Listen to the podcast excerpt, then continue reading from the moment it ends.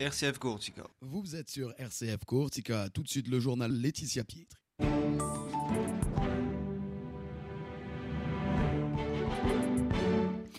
Mesdames, Messieurs, bonjour. L'actualité en Corse, si on parle économie 2023, une année noire pour la Corse.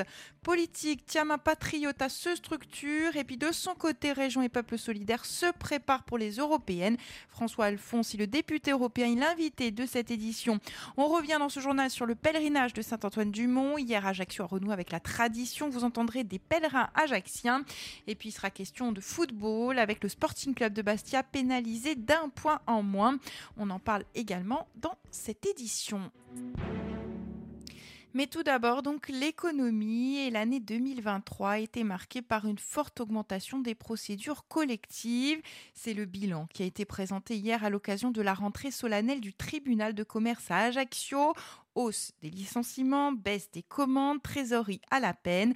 L'année a donc été très compliquée pour les entreprises corses et 2024 sera une année charnière, a prévenu le président du tribunal qui n'a pas caché ses inquiétudes politique Tiama Patriota se structure. Le mouvement qui regroupe différentes sensibilités indépendantistes a annoncé qu'il tiendra son assemblée générale constitutive le dimanche 28 janvier à Corté. On y revient plus longuement dans nos prochaines éditions. Et puis c'est le dimanche 9 juin que l'on votera pour les élections européennes. Le parti Région et Peuple Solidaire se prépare d'ores et déjà à cette échéance et vient de désigner ses têtes de liste. Le parti qui prône une Europe fédérale des régions. Écoutez le député européen François Alfonsi, président de Région et Peuple Solidaire. Région et Peuple Solidaire, c'est une fédération de partis autonomistes et régionalistes qui, euh, au l'État français, sont présents en Bretagne, en Corse, en Occitanie, en Catalogne, en Pays Basque, en Alsace, en Savoie. C'est une fédération qui est construite, bien sûr, sur un message pro-européen, engagé pour l'Europe, et aussi sur un message d'une Europe fédérale et d'une Europe qui fasse la place à tous les peuples pour une reconnaissance constitutionnelle et pour l'autonomie. Voilà la, philosophie du RPS et voilà ce que nous portons au sein de ce groupe que nous formons avec les Verts. Et nous siégeons en tant que députés de l'Alliance libre européenne, puisqu'il y a des députés catalans, euh, écossais, des ogalistes qui sont présents dans ce groupe et nous portons évidemment le, même combat au niveau de l'Europe, qui est la reconnaissance des peuples euh, et des nations sans État. Et pour la Corse, que défendez-vous et que peut permettre l'Europe? La Corse, déjà, c'est une représentation dans une instance qui est le Parlement européen, donc un lieu d'élaboration des politiques. Il est toujours important d'être présent quand les politiques s'élaborent, euh, plutôt que d'attendre qu'elles soient votées par d'autres et euh, qu'elles s'appliquent plus ou moins bien à la situation qui est la vôtre. La deuxième chose, c'est que ça permet aussi d'avancer des priorités. Bon, pour ma part, j'ai été très présent sur le dossier des langues euh, régionales et minoritaires. J'étais très présent sur le dossier des îles, où nous avons fait voter le Parlement de façon très, très majoritaire en faveur d'un statut des îles. J'étais présent sur le dossier de la Méditerranée, où j'ai fait voter un rapport euh, en faveur d'une stratégie macro-régionale en Méditerranée qui coordonne euh, toutes les politiques qui permettent de les simplifier. C'est un endroit où à la fois, sur chaque loi qui se présente, on essaye de faire valoir les intérêts du territoire de l'on vient et qui, sur des lois générales, euh, essaye de faire avancer l'Europe sur des lignes politiques sont des lignes politiques qui soient favorables à notre contexte insulaire, méditerranéen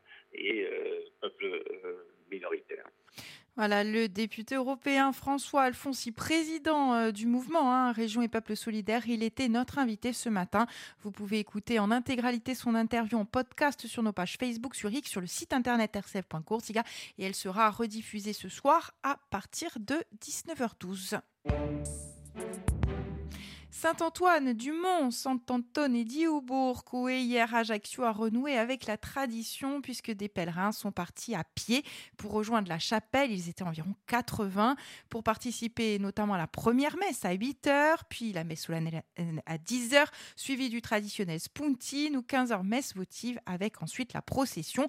Ils étaient donc nombreux, les Ajacciens. On écoute leur témoignage au micro de François-Antoine Isogne. Je pense qu'il était très important aujourd'hui d'être présent en tant qu'Ajaxien, en tant que Corse, mais surtout en tant que chrétien. Euh, la marche de Saint-Antoine nous a permis ce matin à la fois de fortifier notre foi et également de faire perpétuer une, tradition. Nous étions pas loin de 80 personnes de toute génération à participer à cette marche et euh, ça souligne le, regain des fidèles et aussi de la jeunesse à aller vers l'église. C'était la première fois que je montais à pied, pour ma part, comme le veut la tradition. Euh, forte mobilisation, ça fait chaud au cœur. Euh, on est très très heureux euh, de pouvoir perpétuer cette tradition. J'ai répondu pour ma part à l'appel de l'abbé Constant qui s'est mobilisé les fidèles comme peu de gens, très peu de gens savent le faire. Et je suis très heureux de pouvoir partager ce moment de convivialité avec nombre d'Ajacciens qui sont ici présents.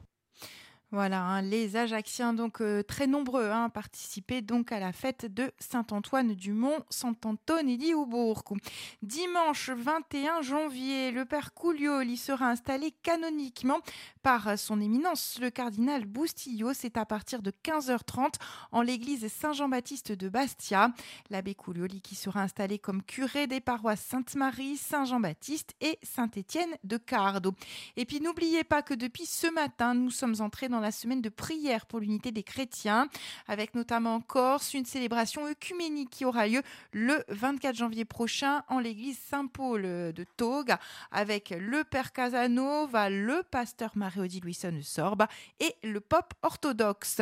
Enfin, sachez que ce samedi à 19h30 en l'église Saint-Antoine à Ajaccio, il y aura un concert solidaire au profit de l'œuvre de jeunesse Saint-Antoine avec l'ensemble vocal L'Accroche-Cœur sous la direction de Jean-Louis Blénaud et au piano Isabelle Glaise avec au programme chant, instruments et contes. C'est donc samedi 19h30 en l'église Saint-Antoine au profit de l'œuvre de jeunesse Saint-Antoine.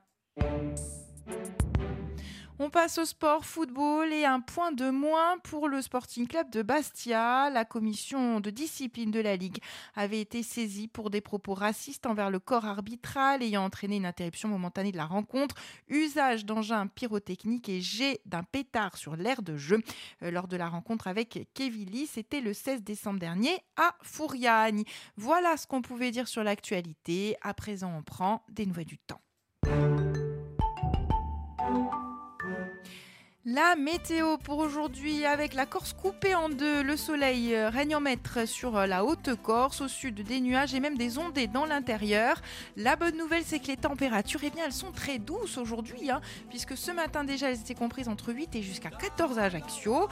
Et cet après-midi on attend entre 10 et jusqu'à 17. Voilà, c'est la fin de cette édition. Merci de votre fidélité. Très très belle journée à l'écho de nos programmes.